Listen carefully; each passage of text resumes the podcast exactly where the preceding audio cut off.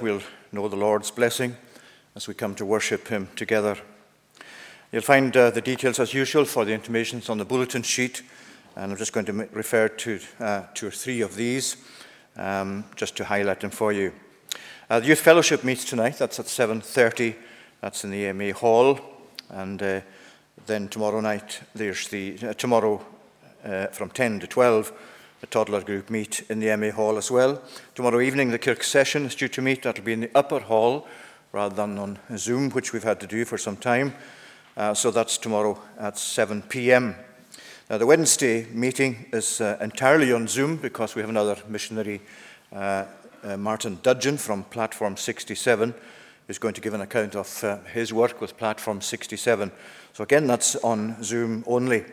And I know some people have been inquiring as to whether we could access uh, the Christian Institute meeting that's on that evening, but there are other Christian meeting, uh, Christian Institute meetings on uh, over the next couple of weeks, and it's the same login details as there are as you have for this Wednesday. So, because I had already booked Martin Dudgeon, I thought we'd be just as well to leave that in place, and you can log into the uh, Christian Institute meetings uh, if you want on other occasions over the next couple of weeks. And if you don't have details, uh, just contact me and I can send these on to you or they're available online.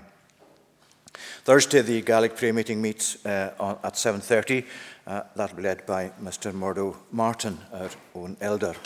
One other thing just to mention to you, to commend to you, and that's the Binding Brokenness, uh, Bible-based trauma healing, which Marianne is uh, very much part of. And I commend that to you. And do please notice the details there. Uh, or if you know somebody that would benefit from this course, and I can, I can vouch for its um, Bible uh, quality and also its uh, effectiveness, because I've gone through it myself with Marianne early on uh, when she started off with it. So uh, you can see the dates there Tuesdays from 2 to 4, and that's weekly from 2nd November to 14th December. Uh, location is at the shed at 11 Francis Street. Uh, there's a, a, voluntary donation of £5 for just basically to cover materials. But I commend that to you and please pray about it because there are a lot of broken uh, people about, people who need um, this kind of assistance and help and support. Uh, and uh, we're grateful to Marianne herself for the amount that she's put into uh, this and uh, also the way that she, along with Joanna George, is willing to continue running that course. So, with these uh, intimations, let's begin our worship now this evening. And we're singing firstly from Psalm number 18. And Psalm 18, and that's in the Scottish Psalter version of Psalm 18, and from verse 46.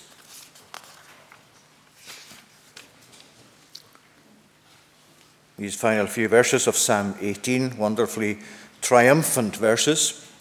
God lives, blessed be my rock. The God of my health praised be. God doth avenge me and subdues the people under me. He saves me from mine enemies. Yea, thou hast lifted me above my foes, and from the man of violence set me free. Therefore to thee will I give thanks, the heathen folk among, and to thy name, O Lord, I will sing praises in a song. He great deliverance gives his king, he mercy doth extend to David, his anointed one, and his seed without end. And of course, because of David being himself a shadow of the Lord Jesus Christ, in terms of his kingship particularly, um, many aspects of this psalm are also applied uh, in fulfillment to Jesus himself and the overcoming uh, by Jesus of, of his enemies and especially of, of death itself, and the deliverance by which he has been set free from death in his resurrection and exaltation. So we'll sing these as we consider these in reference to Christ Himself. God lives, blessed be my rock.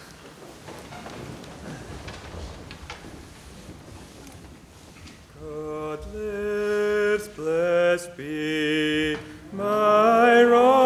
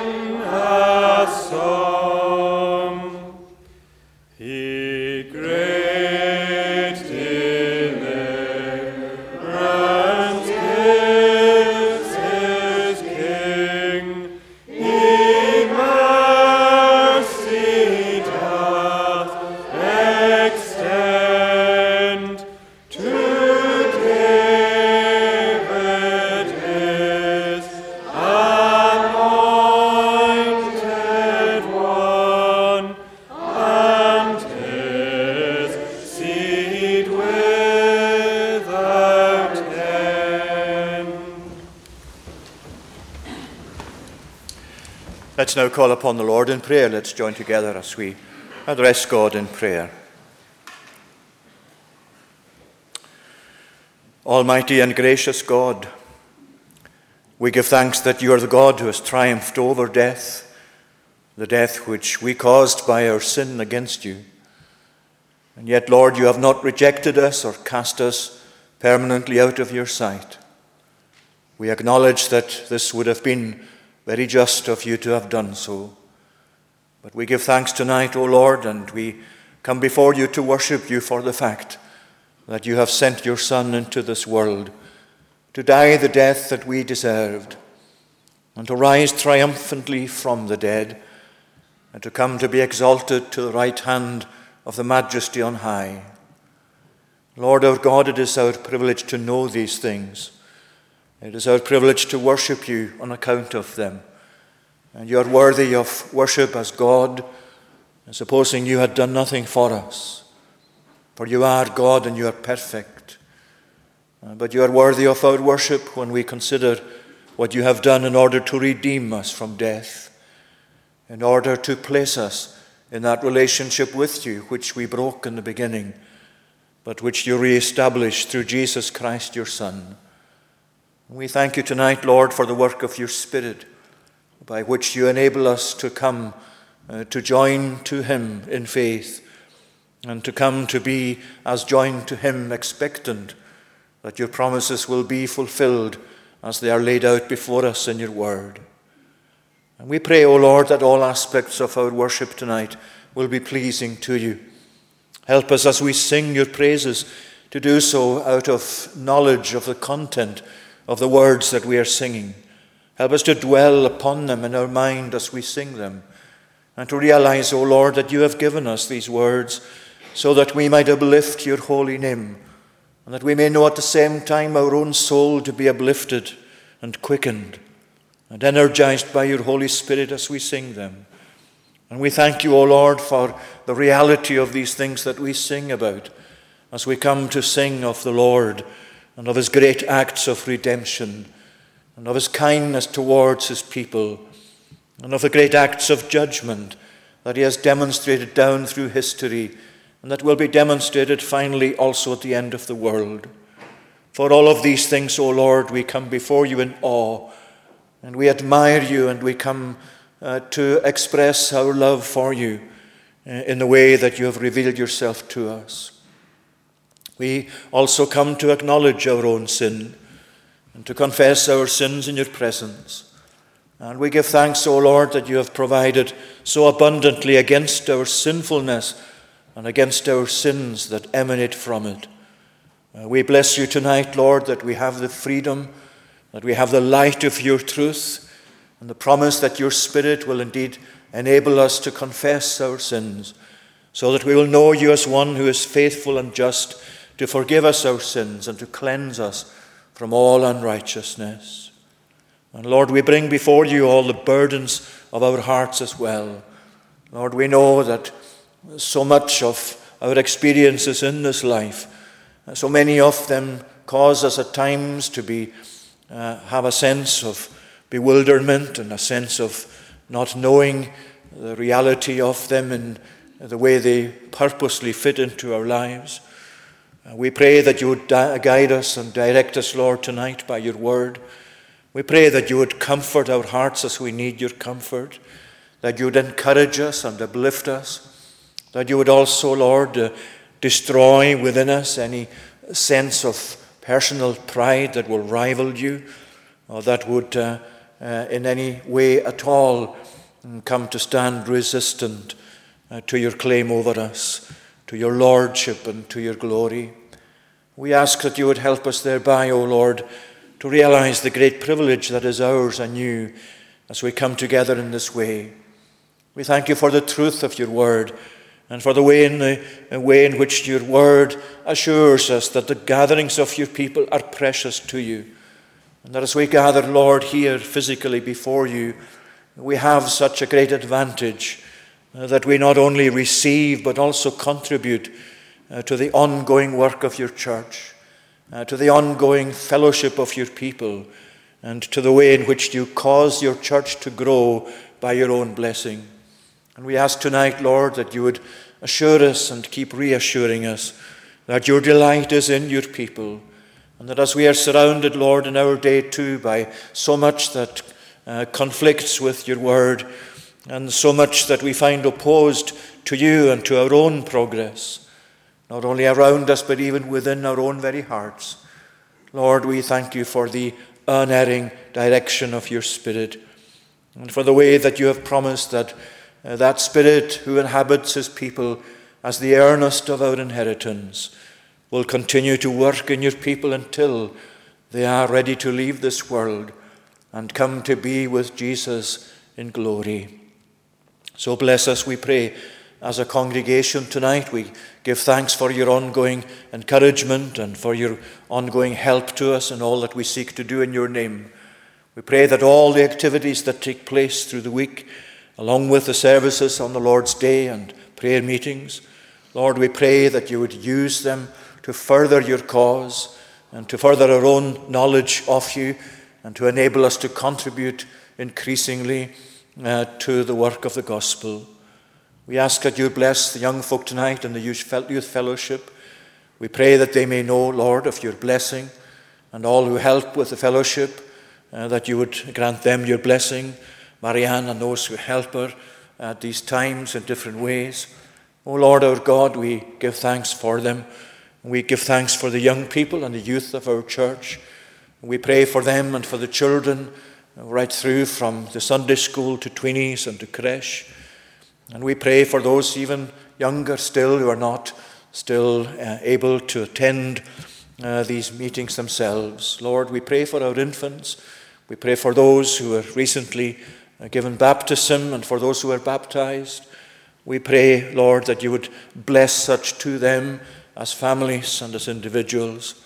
Continue, we pray, Lord, to look upon us in your favor and in your love as we would seek to be further directed by you in days to come. Remember also, we pray those who are ill tonight. Uh, we ask for those who have been ill for some time, uh, have received treatment, and are continuing to receive it. For those who've been through surgery, uh, Lord, we ask that you'd continue to bless them. Uh, bless those, Lord, whose faculties are now beginning to fail uh, through loss of physical ability or memory. We pray for them and we pray for those who care for them, whether at home or elsewhere in our care homes or in hospital. Lord, we pray that they will know your blessing even in these difficult times. We pray for our hospice. We pray for those who are seriously ill, especially those known to ourselves. And we ask that you would, Lord, bless them and bless their families, along with all who suffer still the pain of bereavement and sorrow over the loss of loved ones, whether in recent times or in times gone by. Oh Lord, we know how these wounds are so often opened from time to time. And even though at times we may feel that we have uh, successfully overcome uh, the effects of, of death and bereavement in our families, yet, Lord, we know that at times the reality comes back with force. And we pray that you would help us to deal with that through the comforts that are in Jesus Christ for us, the comforts that are ministered by your Holy Spirit to our own human souls. We ask too your blessing for us again as a nation at this time. And Lord, when we find so much uh, still to concern us in our land, not only with the COVID 19 virus and the related effects of it, uh, we pray that you would enable us to recover from it, but not only recovering from it physically or mentally, but also spiritually, Lord. Bring us as a people back to a proper, balanced view of life, and help us, especially through the gospel, to realize that you are speaking to us through your providence as well as through your word, and help us to measure and to look at this and other providences through the light of your word, your word of truth. And we commend to you those who lead our nation at this time and ask that you'd bless them and continue, Lord, to bless them. Especially we pray that you would give them the wisdom that is from above, the wisdom that comes not from human creation or ingenuity, uh, but the wisdom that you are pleased to impart to those that call to you for it. And we pray that you would bring our leaders to realize their need of that wisdom. Lord, when we find such a great gathering that is due in Glasgow in these weeks to come, uh, we pray that you would grant that wisdom to those who meet. We know that uh, they, many of them, sincerely seek to deal with the problems of our planet. Yet, Lord, we lament the lack of that uh, wisdom and dependence upon yourself, at least in the way that uh, they speak and set out policies and plans. Oh Lord, we ask that in mercy you would remember us. We pray that you would uh, grant safety during these days, for we know the threat of violence and the threat of, uh, of those who would seek to disrupt through violent means. We ask, Lord, that you'd bless the police force involved in, in uh, the work of uh, the, the summit and protecting people uh, going back and forth. We ask, Lord, for, for days in which we will see your own goodness extended to us during this time. And we pray that you would grant blessing uh, throughout the world to the work of the gospel wherever it goes forth. And so hear us, Lord, we pray now. Receive this our thanks. Cleanse us from all our sin for Jesus' sake. Amen. Let's read God's word now from the gospel, uh, the gospel according to Mark um, and chapter 15. And from verse 37, uh, sorry, from verse 33 to verse 47.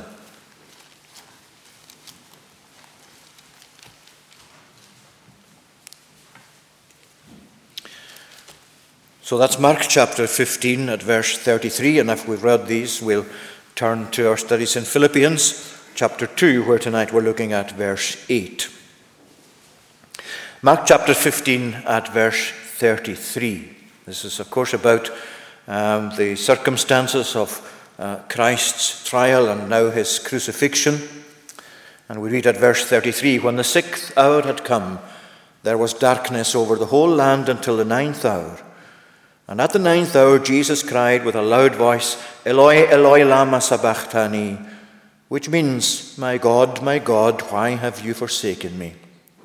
Some of the bystanders, hearing it, said, Behold, he is calling Elijah. And someone ran and filled a sponge with sour wine put it on a reed, and gave it to him to drink, saying, Wait, let us see whether Elijah will come to take him down. And Jesus uttered a loud cry and breathed his last. And the curtain of the temple was torn in two from top to bottom. And when the centurion who stood facing him saw that in this way he breathed his last, he said, Truly, this man was the Son of God. There were also women looking on from a distance, among whom were Mary Magdalene and Mary, the mother of James, uh, James the younger, and of Joseph and Salome. And when he was in Galilee, they followed him and ministered to him. And there were also many other women who came up with him to Jerusalem. And when evening had come, since it was the day of preparation, that is, the day before the Sabbath, Joseph of Arimathea, a respected member of the council, who was also himself looking for the kingdom of God, took courage and went to Pilate and asked for the body of Jesus. Pilate was surprised to hear that he should have already died. And summoning the centurion, he asked him whether he was already dead. And when he learned from the centurion that he was dead, he granted the corpse to Joseph. And Joseph bought a linen shroud, and taking him down, wrapped him in a linen shroud, and laid him in a tomb that had been cut out of the rock. And he rolled a stone against the entrance of the tomb. Mary Magdalene and Mary, the mother of Joseph, saw where he was laid. Amen. May God bless to us that reading of his word. And if we turn to Philippians now, to chapter 2. Philippians chapter 2, we're looking tonight at verse 8, but let's just read from verse 5 uh, because this whole passage is so closely woven together. We'll just begin at verse 5. Have this mind among yourselves, which is yours in Christ Jesus who, though he was in the form of God, did not count equality with God a thing to be grasped, but made himself nothing, taking the form of a servant, being born in the likeness of men. And being found in human form, he humbled himself by becoming obedient to the point of death, even death on a cross. Therefore, God has highly exalted him and bestowed on him the name that is above every name, so that at the name of Jesus every knee should bow in heaven and on earth and under the earth, and every tongue confess that Jesus Christ is Lord to the glory of God the Father. We're looking at verse 8 tonight. We've seen verses 5 to 7 the last time uh, we met together in this way. And we've been thinking of uh, these verses, verses 5 to 9, as a great journey which was taken by the Lord Jesus Christ beginning with him being in the form of God, that is in the highest heaven as God.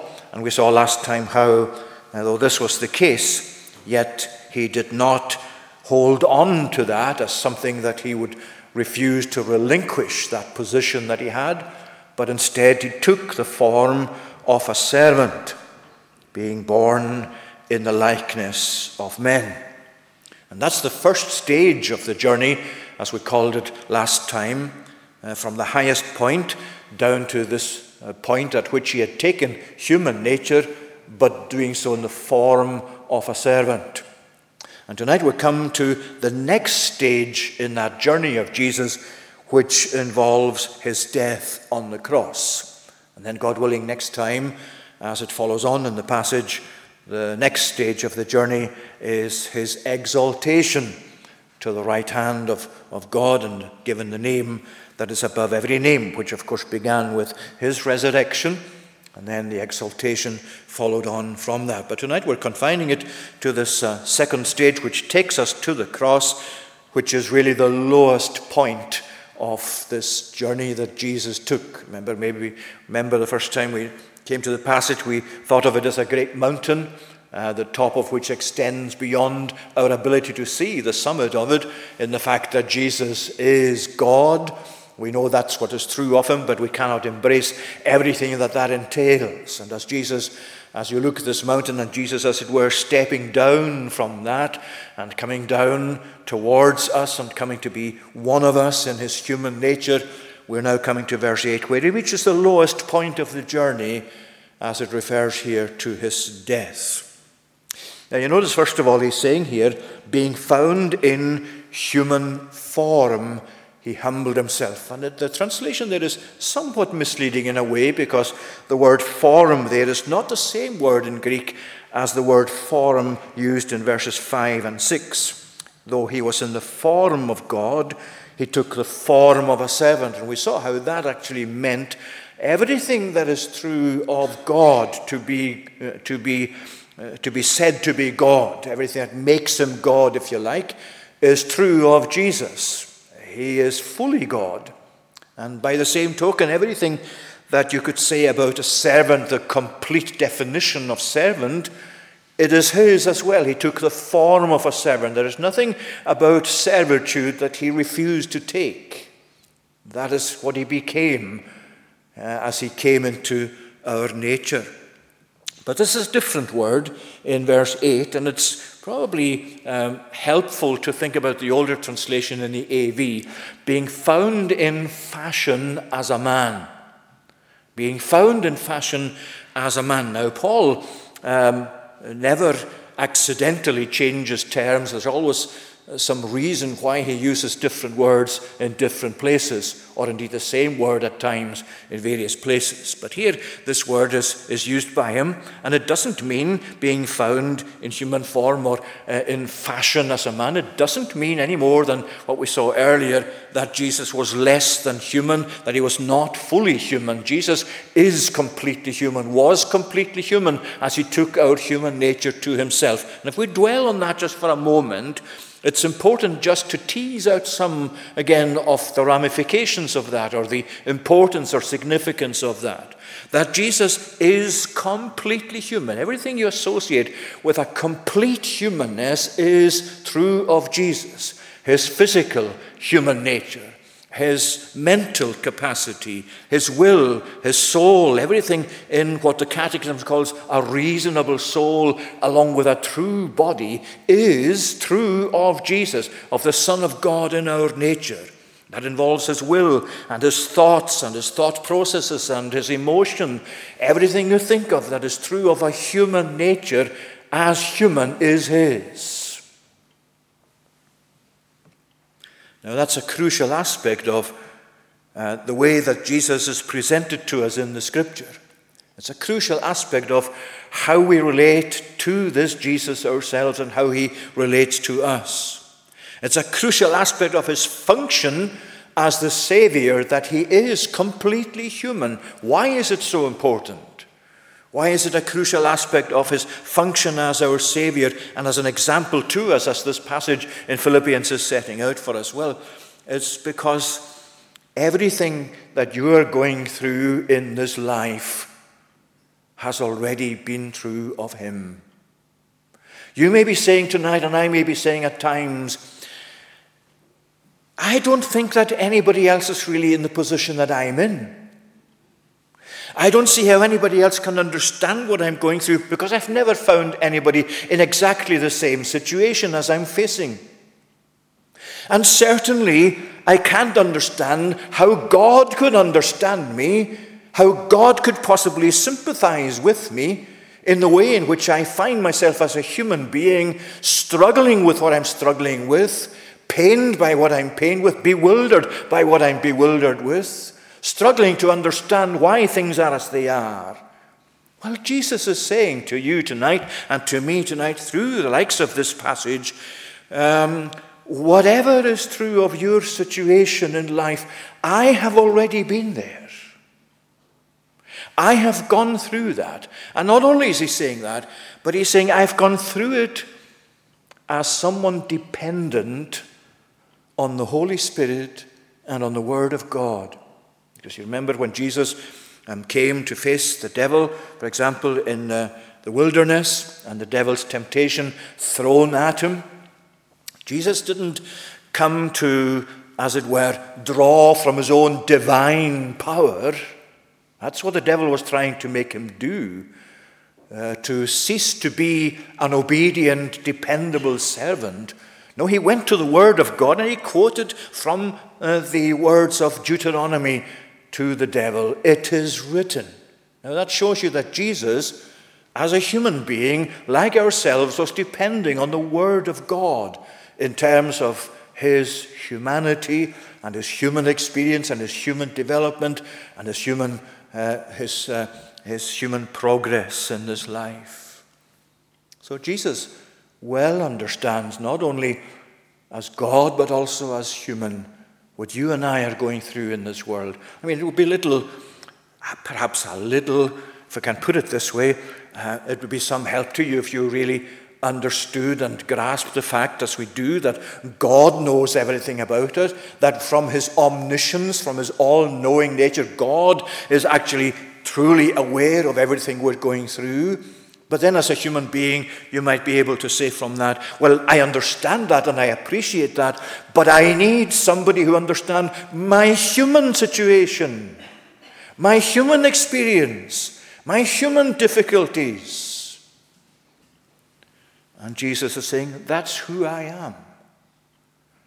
That's why I came down this great height from being in the form of God to taking the form of a servant.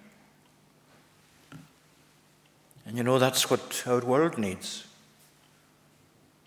Our world needs this very person.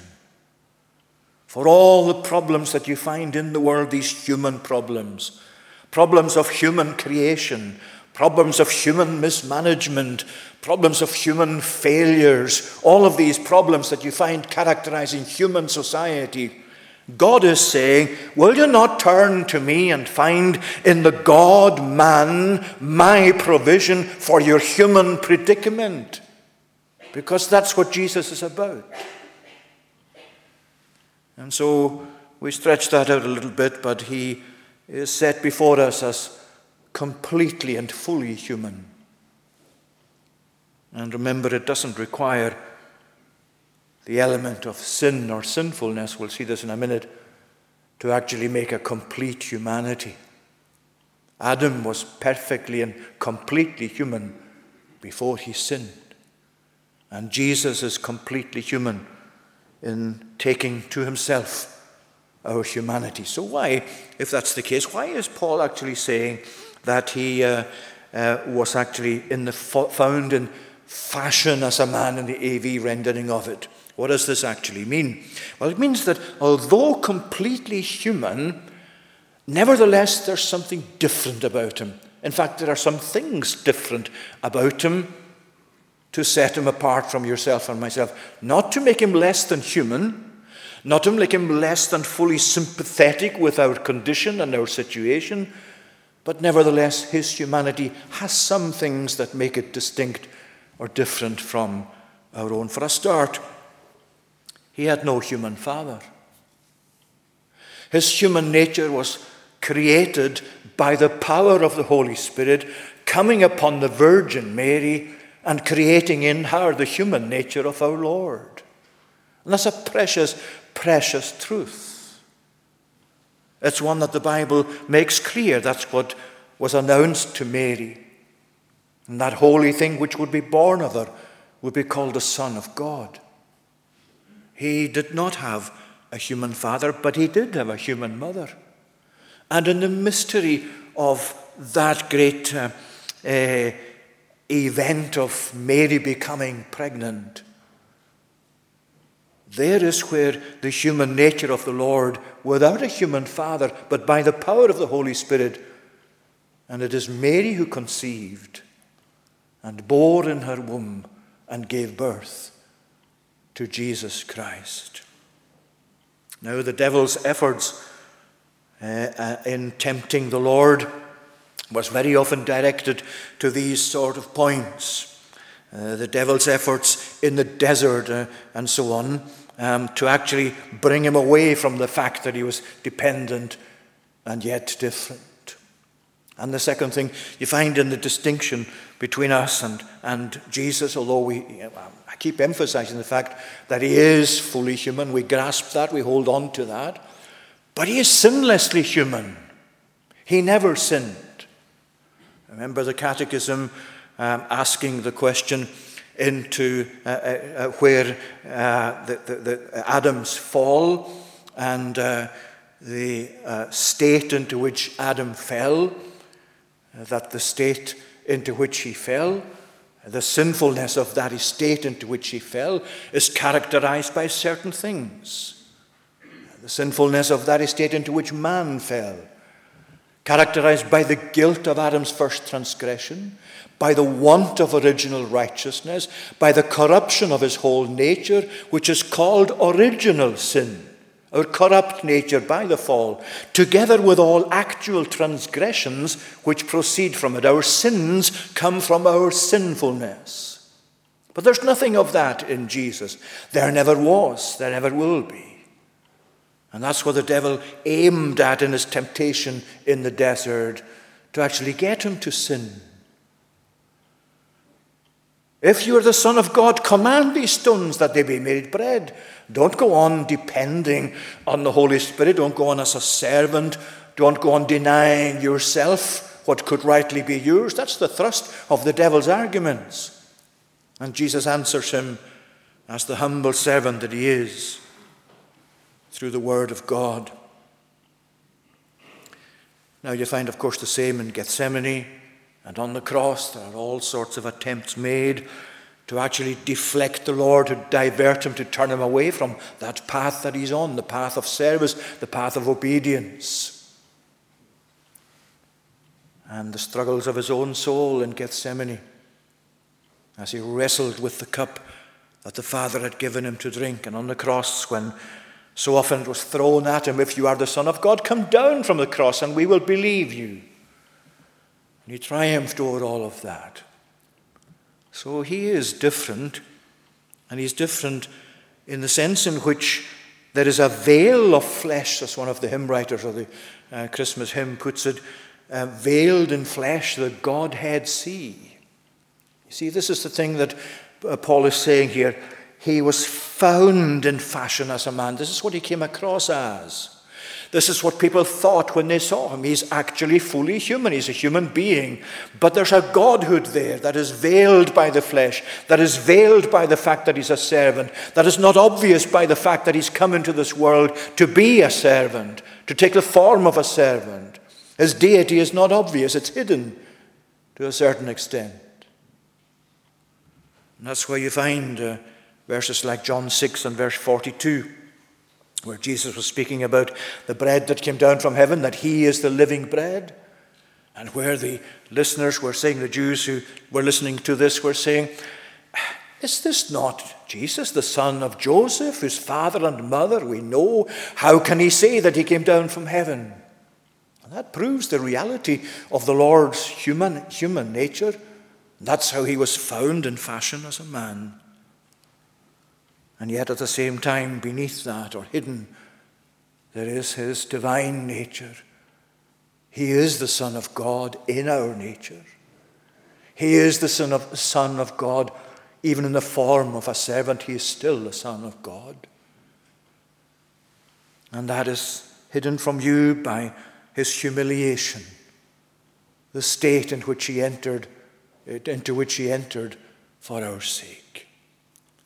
But then you see he's saying, So then, being found in fashion as a man, he humbled himself, becoming obedient to death, even the death of the cross or death on a cross, as it's put here. Now you see, as Jesus came down from the being a form of God, as he took steps down from there into the form of a servant, as he came into this world, taking out human nature in the way he did, as his humiliation is evident even to the masking of the fact of his deity, that's not the end of the journey.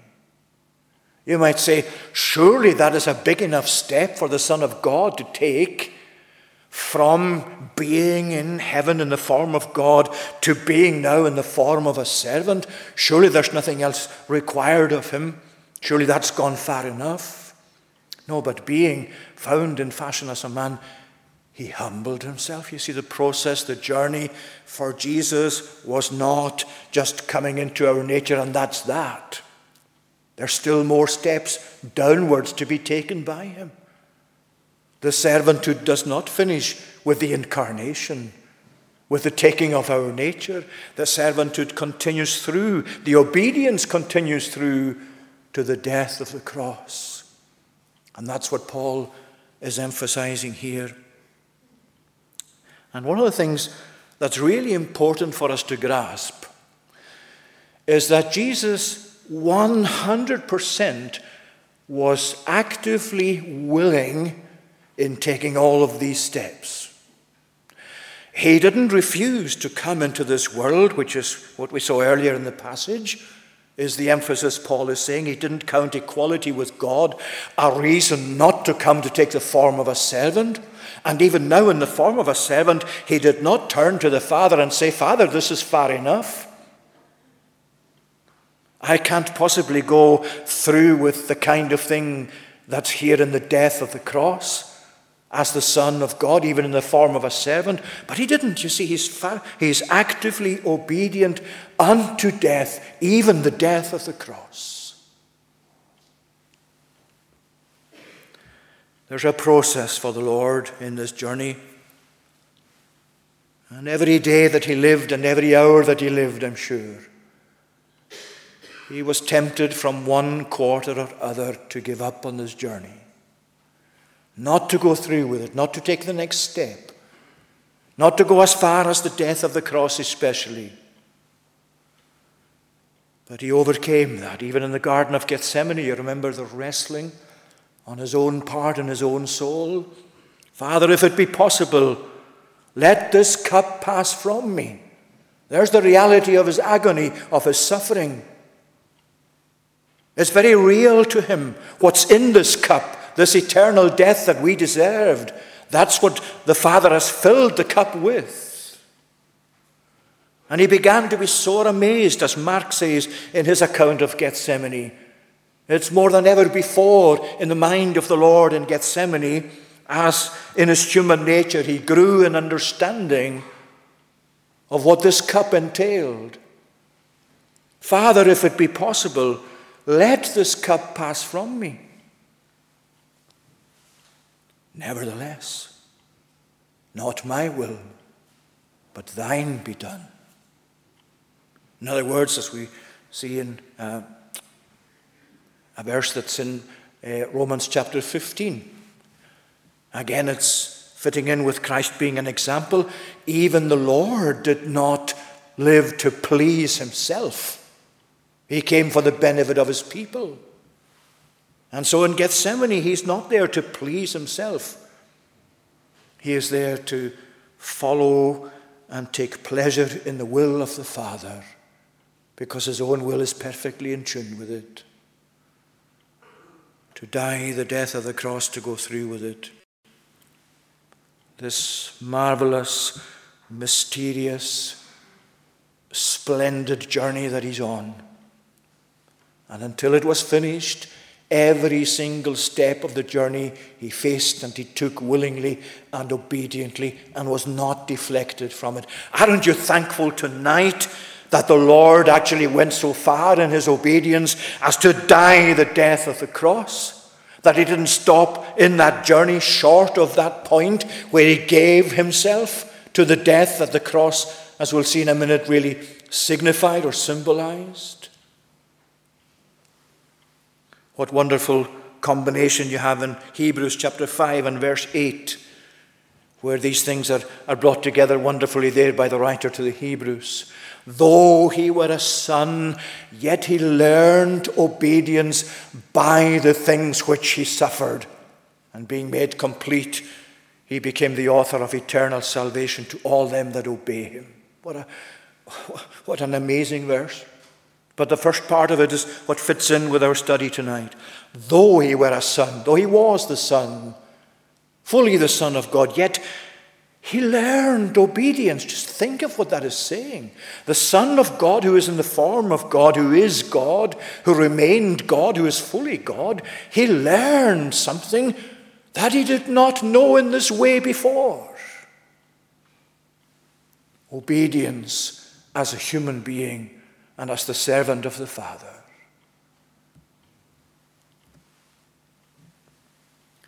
He was obedient unto death, even the death of the cross.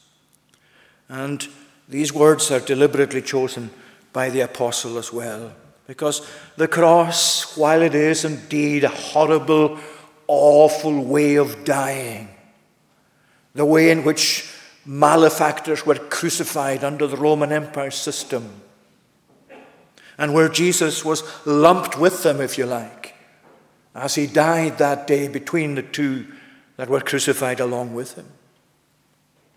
It's a horrible, painful, agonizing death. But Paul means much more than that when he says the death of the cross. He's not thinking merely of the physical, even though that was really itself hugely painful, traumatic. Because the death of the cross means the cross as a symbol of God's curse. Because that's what Paul makes of it. In, remember in Galatians, where he says that uh, Jesus Christ has uh, set us free or saved us from the curse of the law. All who rely on the works of the law are under a curse. Uh, this is Galatians 3, verse 10. For it is written, Cursed be everyone who does not abide by the things written in the book of the law to do them. Now it is evident that no one is justified before God by the law, for the righteous shall live by faith. But the law is not of faith, rather, the one who does them shall live by them. Christ redeemed us from the curse of the law. And then you've got words which nobody would dare to write unless they were inspired by God. Christ redeemed us from the curse of the law, becoming a curse for us. For it is written, Cursed is everyone who is hanged on a tree. And then he goes on to say, That's so that the blessing of Abraham might come to the Gentiles, that we might receive the promised Spirit through faith. But just dwell on this for a moment. He redeemed us from the curse of the law, becoming by becoming a curse for us. You see, this is how you have to look at the cross. Uh, Jesus didn't become accursed merely by the fact that he was crucified. Jesus was crucified because God regarded him as accursed.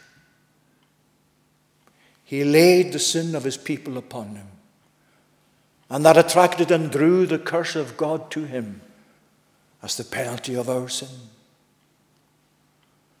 You see, he was obedient unto death, knowing that death was what he was going to die. He didn't just come to the cross thinking, it's going to be painful for me mentally, it's going to be painful for me physically. He's now facing the cup that he spoke of in the Garden of Gethsemane, and it's there just at his lips, and he's about to drink it. And how did he come out of Gethsemane?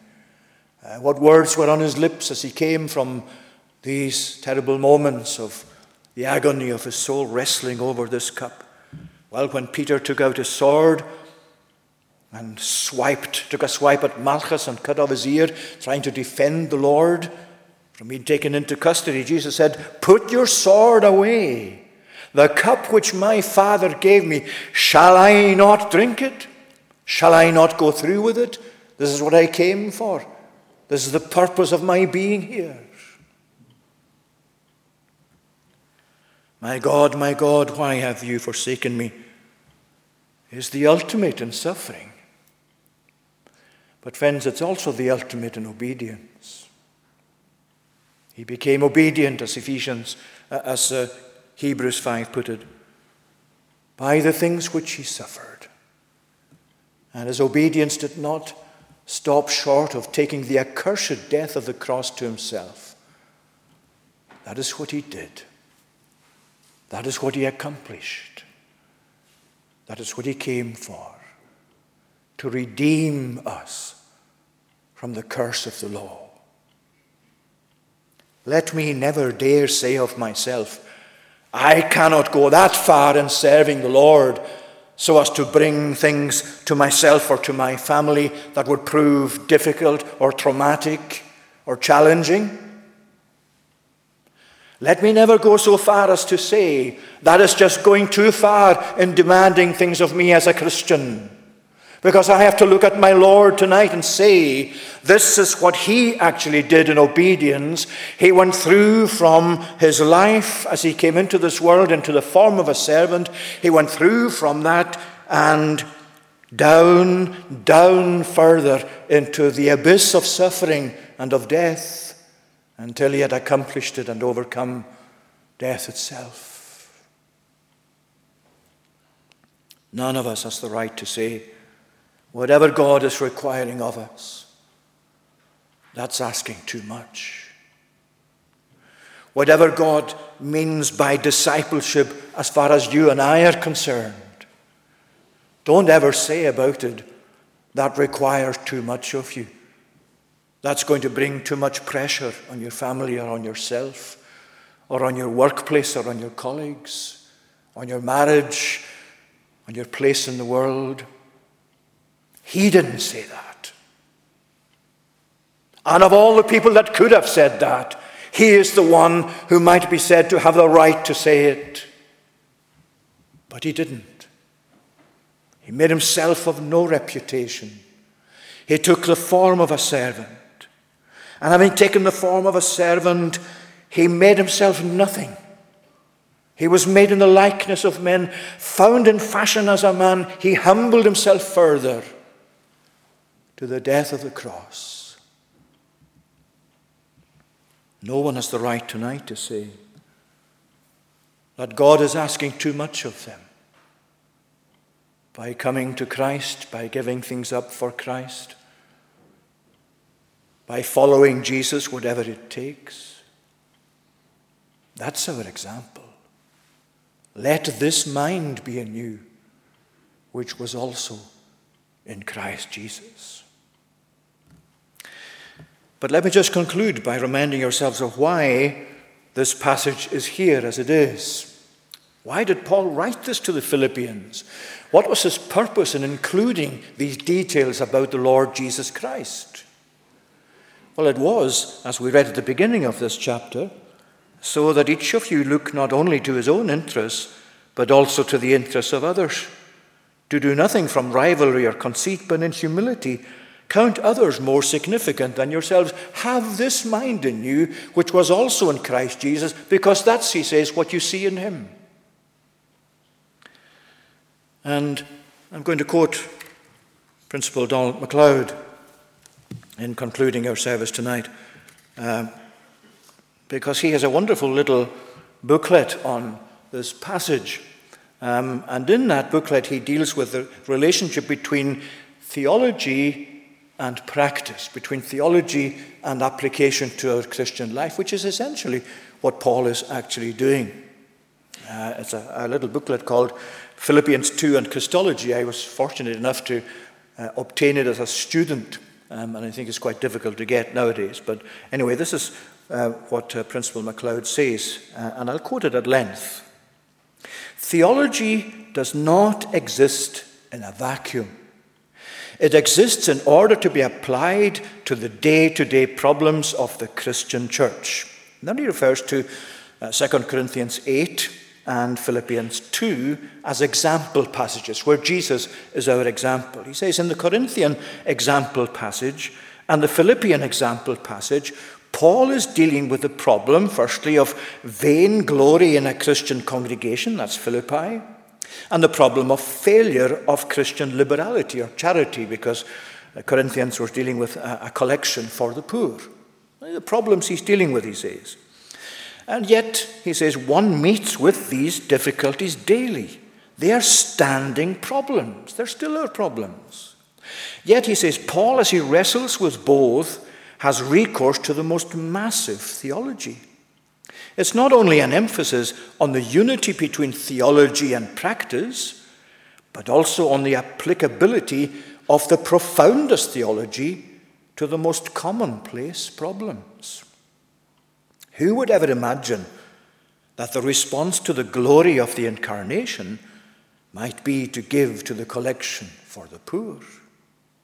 Who might have thought that the application um, of the glories of New Testament Christology might be to stop our quarreling and our divisiveness in the Christian church. But he says that is what Paul is doing. He is telling them, remember your theology and place your behavior in the light of that theology.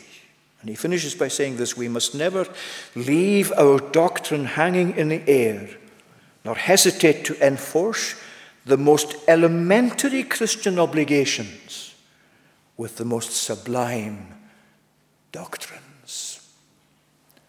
Why is theology important? He's saying. It's for application to your life as a Christian. Because as you deal with theology, and nowhere more so than in the person of Jesus Christ, it's there for your practical use. Not just to fill your head with theology and with knowledge. It's there so that you'll fill your life with following his example and applying it to your life too. Let this mind be in you, which was also in Christ Jesus. Let's pray. Gracious and eternal God, we are concerned at all times to follow your example, but we give thanks tonight that you are more than an example to your people. You are the foundation of their hopes. You are the rock on which they are able to stand by your grace. You are the one in whom their hope is placed and will not be put to shame. But we give thanks that you are our example too, that as you came to take our human nature, O Lord, you did so in a way that followed through all the implications of being a servant and of fulfilling the Father's purpose and will uh, for the redemption of his people. O Lord, make these things inestimably precious to us. Make us thankful that we have access to them that we have freedom to deliberate upon them, and that we have uh, the facility of applying them to our own daily lives. Forgive us, we pray, uh, when we come short, as we always do, of following that example or living up to these expectations. But Lord, help us not to despair or to be despondent, but nevertheless help us uh, to continue to walk in the footsteps of faith and of dependence on your Holy Spirit and your Word. Receive our thanks for Jesus' sake. Amen. Well, we're going to conclude this uh, evening uh, singing words from Psalm 22, which again set out the, the sufferings and the death of Jesus for us. Uh, Psalm 22 in the Sing Psalms version, that's on page 26. And we're going to sing verses 12 to 16.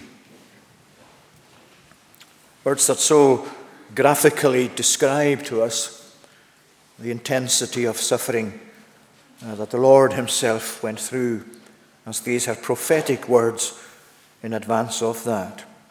Uh, so, Psalm 22, verses 12 to 16 Strong bulls of Bashan circle me, wild bulls approach on every side. As roaring lions tear their prey, at me their mouths they open wide. Like water I am emptied out, and all my bones are torn apart. My inmost being melts away, and into wax is turned my heart. My strength is dried like shattered clay, and as I fight to draw my breath, my tongue is sticking to my jaws. You lay me in the dust of death. A pack of dogs encloses me. Their circle round me is complete. I am beset by evil men, and they have pierced my hands and feet. These words, strong bulls of Bashan, circle me.